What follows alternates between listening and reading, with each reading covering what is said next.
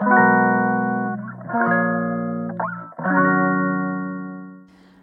いマールのラジオマールです、えー今日は2月4日日曜日。あ違う違う。土曜日ですね。はい。はいです。そんな感じ。はいどんな感じ？よくわかんないんですけどね。はい。あの結構ねあのこの放送をね放送っていうかあの配信を振り返ってみるとねなんかそんな感じってよく私言ってますよね。ね自分でなんかそんなに言ってるつもりはないんですけど聞き直すとめっちゃ言ってんなみたいな 口癖のようですどうやら。はいごめんなさいなんか どんな感じってなってるかもしれないですね。うんうんまあまあまあそんな感じなんですけど。はい。この間ねあのネットフリックスでクイーンズ・ギャンビットクイーンズ・ギャンビット？ちょっとなんか発音あのイントネーションわかんないんですけど何が正しいか。ギャンビットかな？うんあのネットフリオリジナルアアメリカ制作かな？のドラマを見ましてすげえ良かったんですよ。感動して。まああの結構前に配信されてたやつなんですけど評判がすごいよくって。であのその当時なんかいいよって聞いた時に2話ぐらい見てちょっと放置してたんですね。ちょっと忙しくなっちゃったっていうのがあって。でまああの改めてですねこの間ちょっと時間ができたから一気見残りを一気見したんですけどいや良かったです。すごい感動しちゃいました。あのいつ60年代の話なんですねアメリカの。でチェスの話で天才少女現るなんですけどその子がまあ孤児院の育ちなんですね。そうそうそう。でまあいろいろ紆余曲折あって愛情のなんかとは何なのかみたいなのもあっていろいろ。そう。で最終的になんかあのすごい強くてね天才で天才少女で。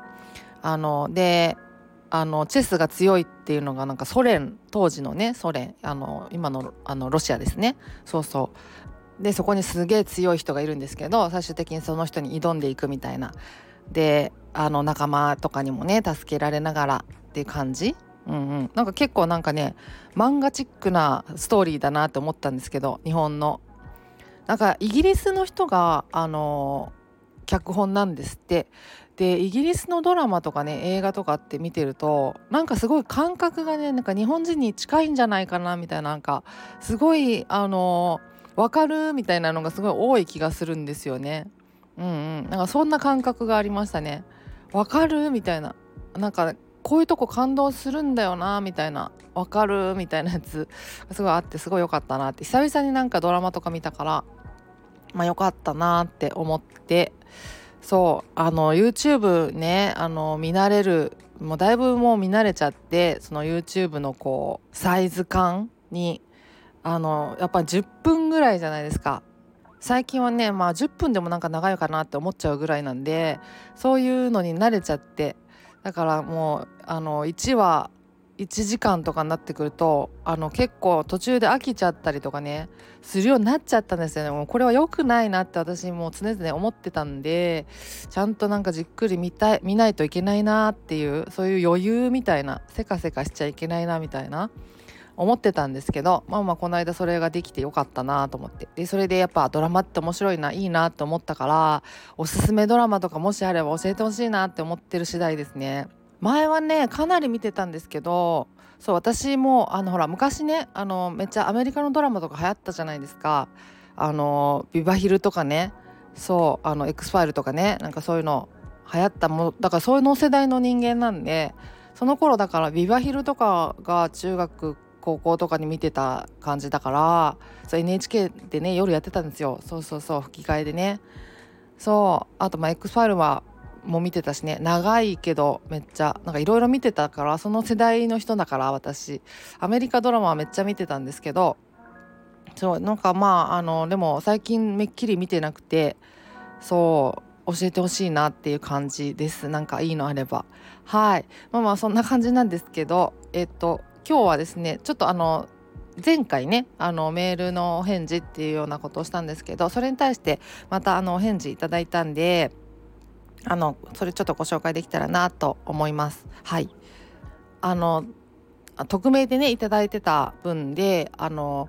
えっと体調不良の時にね暴露療法をやった方がいいんですかねやらない方がいいんですかねっていうようなあの質問をねいただきましてでまああのそれに対してまあまああの体調不良の質にもよるけどまあまあ体調不良とかそういう時にあえてやるっていうのもまあ一つの手かなっていうような話をまあしたんですね。まあまあそれに対してあのまたお返事をいただきましてですね、まあ、あの抜粋なんですけどあの今までね認知行動療法チャレンジの時はあの発作が出なかったら成功と思っていたような気がしますとだからちょっとあの不安とかね緊張が高まりやすいタイミングを避けてチャレンジしていたみましたと。で、まあ、今回私の回答を聞いてですね、まあ、早速、あのちょっと体調悪い中ね、あの超絶不安で逃げたくなりましたが近くのドラッグストアまで運転して行ってきました。で途中赤信号でねしばらく停車していた時に心臓が口から出るかもと思うほど不安から恐怖に変わっていく感覚を久しぶりに味わいましたが呼吸法でなんとか乗り切り買いたいものを買って帰ってくることができましたとほんの少しですがやり方が分かったような気がしますというような。であとオンライン英会話のねあのおすすめのサービスも教えてくださって。はい。ありがとうございます。ちょっと検索してみますね。はい。そうまあまあその回答いただきましてあのありがとうございます。はい。まああのこういうふうになんかこうレスポンスいただけるとですねあよかったなってすごい思えてなんかちょっと私も嬉しいです。はい。そうあのそうですよね。あのいいいいと思います。なんかあの行ける時に行くのはもう全然いいと思うんですね。そうそうそう。すごいいいなと。私すごい分かります。あの赤信号で停車してる時ってすごい不安になりますよね。私もそうでした。赤信号めっちゃ苦手で。そうそうそう。あとあの左車線走ら走ってる時はまだマシなんですけどなんか車線が増えてきて真ん中とか右の車線とか走らないといけなくなってくるとすごい不安になってくるっていう感じがありましたね。なんか左車線だとねなんかこう何かあった時にすぐなんかこうあのその辺のお店とかに入ったりとかして駐車場とかでちょっと一休みできるかもとか思ってたからそうだからなんか真ん中の車線とか右の車線だとそれがなかなかすぐにはできないじゃないですか。だからそれを考えるとなんか不安になってきてドキドキしてきちゃってとかってねあったりしましたけどねありますよね赤信号も。分かります。でもなんか乗り切れたということではい良かったです。なんかあのそんな感じだと思います私。うんうん。私はそんな感じでやってました。であのシンプルになんかその方がなんか乗り切れたぞっていう実感が得られるような気もするんですよね。であの暴露療法ってねそういうなんかシンプルな側面もやっぱりあってあのやっぱ乗り切れたぞって実感を得やすいんじゃないですか。発作が起きそうだなとか発作起きちゃったっていうような体験をした方が、うん、なんかまあそういうシンプルな感じもありますよね。うん、であのさらにその呼吸法で乗り切ったぞ。なんかこう自分が何かをしたことで乗り切ったぞっていうような方がやっぱ自信になりやすいと思うんですよね。なんかとにかくなんかわかんないけど乗り切れたっていうよりは。だからこそその何かをやって乗り切る。しかもそのそれが依存しないような方法で。っていうのでやっぱそのそれにやっぱ一番こう適しているのがあの呼吸法だったりするのかなっていうのもあって。まあだからそういうなんか結構あれですね。シンプルなあの側面もありますよね。暴露療法って。それをまあ続けていくとコツコツあの自信になってくると。でその自信をつけるっていうのは結構大事なポイントであの私でもできるんだっていうような自信ですね。それをなんか自己効力感っていう風に言うらしいんですけどセルフエフィカシーっていうやつですね。うん。っていうらしいんですけどそれが直接その回復に寄与している大きくこう影響しているっていうことはあの言われてるらしいんですね。あの報告書でも読んだんですけど。だからその自信をつけるってことがすごい大事なのであのすごいいいと思います。はい。良かったです。あのまあでもあのくれぐれも無理せずにあのフラフラでも体調不良めっちゃ体調不良だなっていう時に頑張ってやる必要もないと思うのであのそれはもう自分の体と相談しつつっていう感じになってくると思うんですけどはい。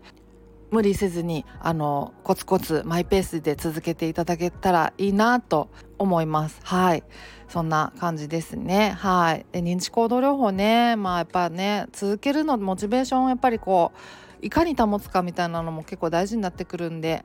ねあの大変ですけどコツコツあの続けるといいんじゃないかなと私は思いますね。そうでまあ個人的にはね認知行動療法をあのやらないとあのまあ治らないって思ってたりするんですね。うん、まあまあ分かんないですよあのやらなくても治ることはあるのかもしれないんですけどそのまあその意識的にやろうがあの無意識的にいつの間にか認知行動療法に相当するようなことをやってたっていうの場合もあると思うんですけどいずれにせよやっぱり認知行動療法に相当することはやらないと回復しないんじゃないかなっていう思ってるんですね。だからあの薬物療法やられてる方もあの薬物療法だけで治ったっていうことはもしかしたらないんじゃないかなと。そのまあ薬物療法やってで、まあ、不安がちょっと落ち着いたなっていう時にあのちょっと用事を済ませてみたりとかね。あのお仕事したりとかなんかあの家の用事とかお子さんお迎えとかなんかいろいろこう学校のイベントとかやったりとか何かしらこうやるっていうことがやっぱりあったんじゃないかなと。それが認知行動療法に無意識にそのなってたんじゃないかなと、うん、って思ったりするんですよね。あのただお薬を飲んで家の中でじっとしてるだけですっかり回復するっていうことはきっとないんじゃないかなと思うんですよね。うんうんうんそうまあだからあれですねやっぱりこう認知行動療法は必要なんだろうなと思うわけですよ。で認知行動療法やっぱりモチベーションね保つのも大変なところがあるしやっぱ暴露療法ってなってくるとねあのやっぱりこうあの発作とか予期不安とかに直面しないといけないからあのやっぱりちょっと大変ですよね。根気がいるところだとは思うんですね。だからそのそれを、まあ、やらなくても治るよって言ってあげられるとすごくあのいいと思うんですけどあのまあそれは私分からなくてやっぱりやらなくても治るのかもしれないですけどその辺はこうやらなくてもいいよって言ってあげられるほどの、まあ、エビデンスソースがないのでそれはやっぱりどうしても言えなくて。で私はまあそれをやって治ったのでまあね私ができることはただこう私があの治った方法やった方法をまあまああのお伝えしていくっていうことしか、まあ、できないわけでね。そう。だからねそのまあ言ってほしい言葉をあの言ってあげられるといいんですけど、うん、だからまあそれがまああの言っていいのかどうかっていうのが分からなくて、うん、それがその人にとって本当にいいのかっていうのも分からないから、まあ、ただただなんていうか私がやった方法を伝えるしかないっていうのが、まあ、もどかしいところではありますけれどもそうそうまあそんな感じですね。どんな感じ？もうもうついつい言っちゃう。あと「だから」とかつなげがちなんですよね私。ね。だからってね。もう自分の口癖をもう本当になんか再認識する配信ですね本当に。まあまあそんな感じです。はい。まあねその認知行動療法ができない時期も当然あると思うんですよ。あのもうとにかくゆっくり休まないといけない時期っていうのもあると思うんですけど一方でねやっぱりこう認知行動療法をやらないといけない時期っていうのもあると思ってるのでまあまあそのやるその時が来たらあのぜひあの私の体験なんかも参考にしていただけたらなと思う次第です。はいというわけで今日はこんなところで終わりにしようかなと思います。ではまた次回お会いしましょう。ではでは。